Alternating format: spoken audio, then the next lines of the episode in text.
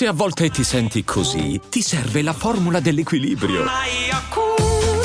Yakult Balance, 20 miliardi di probiotici LCS più la vitamina D per ossa e muscoli. Daily Cogito. Svegliarsi per pensare oppure pensare per svegliarsi. Ogni mattina, dal lunedì al venerdì, con Ric Dufer.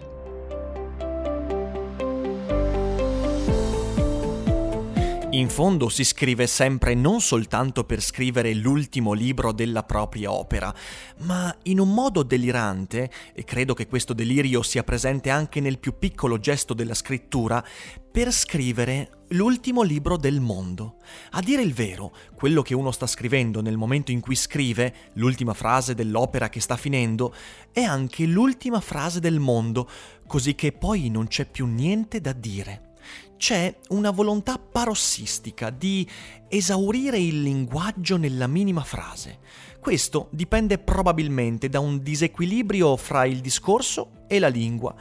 La lingua è ciò con cui si può costruire un numero assolutamente infinito di frasi e enunciati.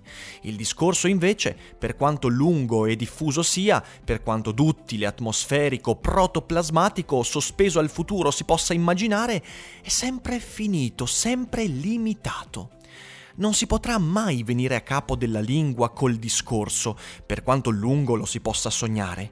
Questa inesauribilità della lingua, che tiene sempre il discorso in sospeso rispetto a un futuro che non si compirà mai, è un'altra maniera di provare l'obbligo di scrivere. Si scrive per venire a capo della lingua, per venire a capo di ogni linguaggio possibile, per chiudere finalmente con la pienezza del discorso l'infinità vuota della lingua.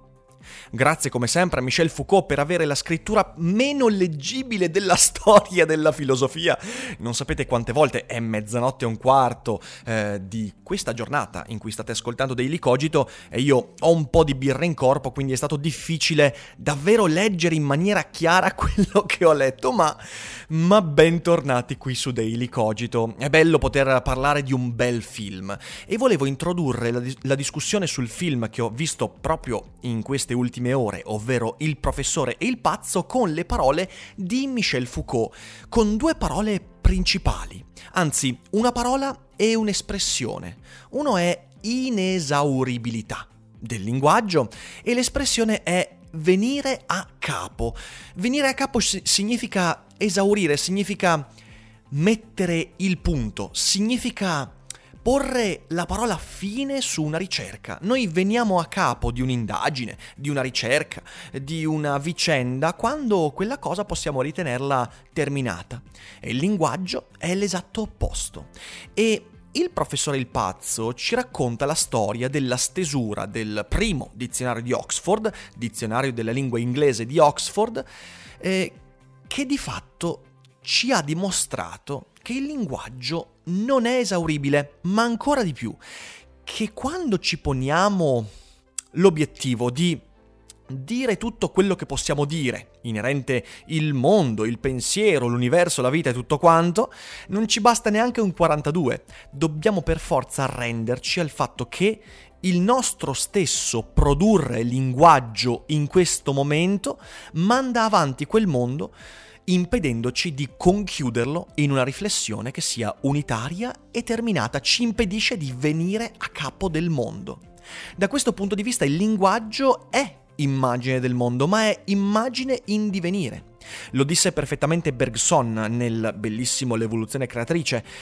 È come se noi ci ponessimo l'obiettivo di esaurire il mondo perché pensiamo che la creazione sia già fatta e finita, ma nella realtà dei fatti la creazione sta avvenendo e ogni nostro gesto, così come ogni nostra parola, definizione, come ogni nostro pensiero, produce ulteriore mondo, andando a accumularsi nel presente, aumentando la quantità di informazioni che dovrei conchiudere in un dato istante con una parola, con un libro, con un discorso, con un'equazione, da cui però sempre sarà fuori, sarà esente, sarà espulso il presente. Forse vi sto fa- facendo venire un gran mal di testa, però quello che voglio dire è che Borges, quando eh, scrive quel meraviglioso racconto che è la biblioteca di Babele, stava cercando di dire la, stes- la stessa cosa. Noi possiamo immaginarci tranquillamente, ad esempio, una biblioteca che contenga tutto quanto lo scibile, tutte le informazioni e che ogni libro della biblioteca riesca a racchiudere ogni altro libro della biblioteca. Noi possiamo immaginarci quindi questo ambiente assolutamente irreale in cui tutto quello che esiste c'è, è lì, conchiuso, limitato, e però da quella biblioteca starà sempre fuori il racconto che ci racconta della biblioteca. Il mondo è un sistema aperto perché il mondo eccede qualsiasi esauribilità e il linguaggio allo stesso modo è inesauribile. Non importa quale discorso faremo sul mondo, il momento in cui produciamo quel discorso sarà sempre esente dal nostro discorso sul mondo. Eccederemo sempre di qualcosa, di una parola, di un significato, di un senso, di un'espressione, di un gesto perlomeno di qualcosa di inconsapevole. E il mondo sarà sempre inevitabilmente e strutturalmente qualcosa di più rispetto a quello che abbiamo cercato di descrivere. Nel film, che è davvero bello e vi consiglio di vedere perché è, eh, merita di essere visto, peraltro è interessante, è un film dalle molteplici sfaccettature, per esempio uno dei temi portanti è la redenzione il perdono. Ed è interessante che questo sia il primo film eh, di Mel, anzi, in cui compare come attore Mel Gibson dopo il lungo embargo seguito alle sue vicende, insomma, a quelle dichiarazioni di antisemitismo, di razzismo, eccetera, eccetera.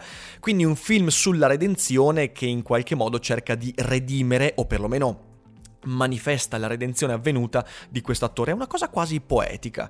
Un film bellissimo, dicevo, che racconta proprio questo, racconta di come ogni volta in cui ci poniamo l'obiettivo di esaurire il linguaggio o ancora meglio di dare o avere un'immagine definita del linguaggio, ecco che quello ci sfugge. Ci sfugge non solo perché nel momento in cui produciamo un discorso totalizzante sul linguaggio qualcuno ha già sicuramente usato il linguaggio in maniere che non abbiamo previsto. E questo è ovviamente la via di fuga dell'attualità del linguaggio. Il linguaggio cambia continuamente, per esempio noi viviamo in un'epoca in cui gli inglesismi continuano a entrare in contatto con il linguaggio, mutandolo, trasformandolo, arricchendolo e impoverendolo. E questo sfugge sempre a chi in un dato istante cerca di dire il linguaggio è questo, ecco io vi do un'immagine totale del linguaggio. Questo non può avvenire. E in secondo luogo perché il fatto stesso noi di produrre linguaggio quando cerchiamo di descrivere il mondo aumenta l'informazione e il linguaggio che serve per descrivere la totalità del mondo. Perché? Perché ogni nostra, parole, ogni nostra parola aggiunge come una stratificazione geologica qualcosa al mondo. Questo è il motivo principale per cui Foucault, eh, da cui siamo partiti con la citazione, eh, dice che dobbiamo fare pace con l'evidenza secondo cui il mondo è diverso rispetto al nostro pensiero, cioè il nostro pensiero non può mai come struttura corrispondere a quello che ci aspetta nel mondo lì fuori. Perché Foucault dice questo? Non solo per un gusto di esotismo, di irrazionalismo, ma perché il nostro pensiero ci richiede struttura, il nostro pensiero cerca di conchiudere, di comprendere, di descrivere, di totalizzare, di venire a capo delle cose, cerca di esaurire i problemi. Ma nel momento stesso in cui noi facciamo questa operazione, noi stiamo permettendo al mondo di sfuggire a questa stessa operazione. Perché? Perché il nostro stesso esistere, anzi ancora peggio, il nostro stesso permanere in un momento presente ci impedisce di aggrappare, di aggiungere quel presente all'analisi e al discorso che abbiamo fatto di tutto il passato del mondo. Pensateci un secondo.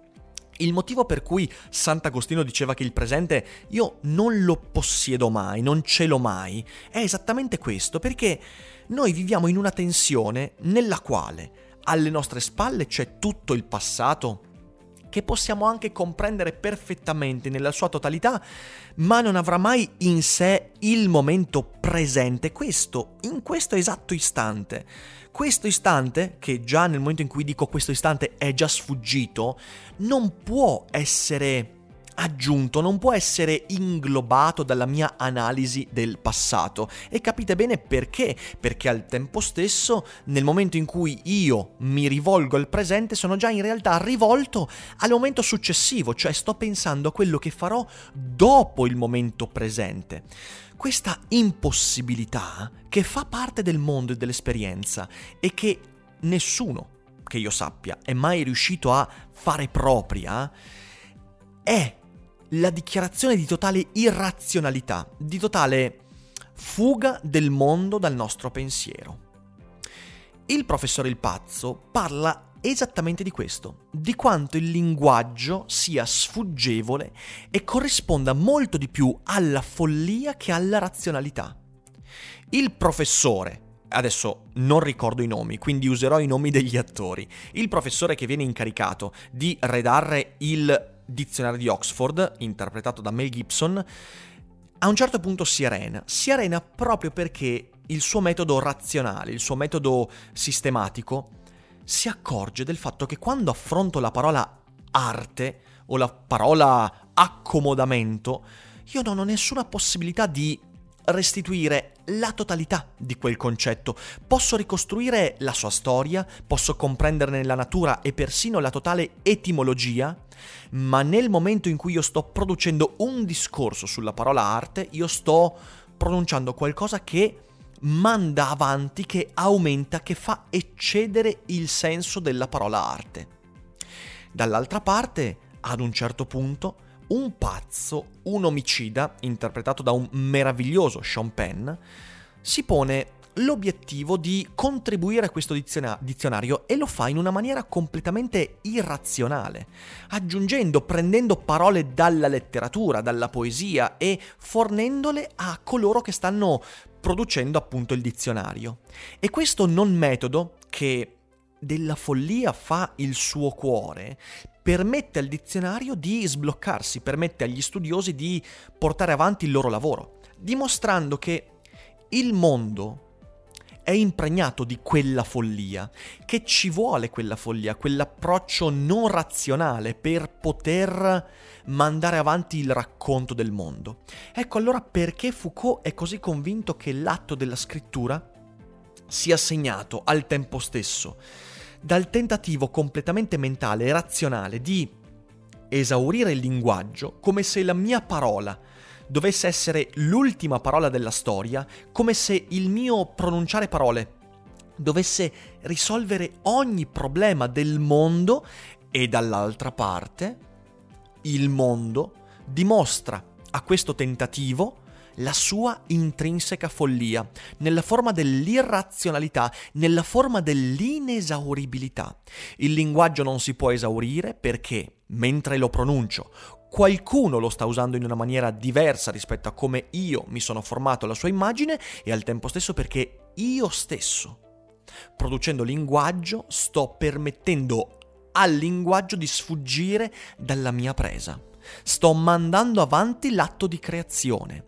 Un dizionario da questo punto di vista, un dizionario che si ponga l'obiettivo di descrivere la totalità della lingua inglese, italiana, romena, russa, della lingua umana, è un progetto destinato al fallimento. E sapete qual è la cosa divertente? La cosa divertente è che il dizionario di Oxford ci ha messo 70 anni per venir prodotto dal momento del suo concepimento e ancora oggi non è un'opera compiuta, perché la lingua inglese, così come quella spagnola, francese, italiana, ungherese, cinese, continua a mutare. Perché continua a mutare? Perché il linguaggio è il modo con cui l'essere umano manda avanti, come direbbe Bergson, l'atto di creazione. E questo è qualcosa di straordinario. Quando ci pensate, quando ci pensiamo, credo che sia necessario approcciare a questo concetto con la meraviglia di scoprire qualcosa di grande, di immenso, che è sotto gli occhi di tutti, ma che spesso ci sfugge o che abbiamo paura di ammettere. Noi e il mondo siamo due cose diverse. E l'unico modo per connetterci al mondo è usando il linguaggio. Il professore il pazzo è un, è un, film che racconta questo e io vi consiglio di guardarlo non solo perché è un ottimo film, ma perché ci ricorda che soltanto il linguaggio ci può salvare dallo scollamento tra la mente e il mondo. Usare le parole significa mandare avanti l'atto di creazione, significa rimanere connessi a quel meraviglioso gioco infieri che è l'esistenza. Spero di non aver fatto un discorso troppo confuso, il film mi ha emozionato e quindi volevo anche trasmettervi un po' di quella emozione, ditemi voi cosa ne pensate, se l'avete visto e se il discorso che ho fatto vi sembra sufficientemente comprensibile o se magari la mia emotività è stata troppo forte e magari il mio tentativo di esaurire il problema si è tramutato in un tentativo di spaventarvi. Detto questo io vi ringrazio per l'ascolto, eh, come al solito vi invito a, a condividere, diffondere il podcast, farlo conoscere ai vostri amici e noi ci sentiamo domani con il prossimo Daily Cogito. Come sempre vi saluto e vi ricordo che non è tutto noia ciò che pensa.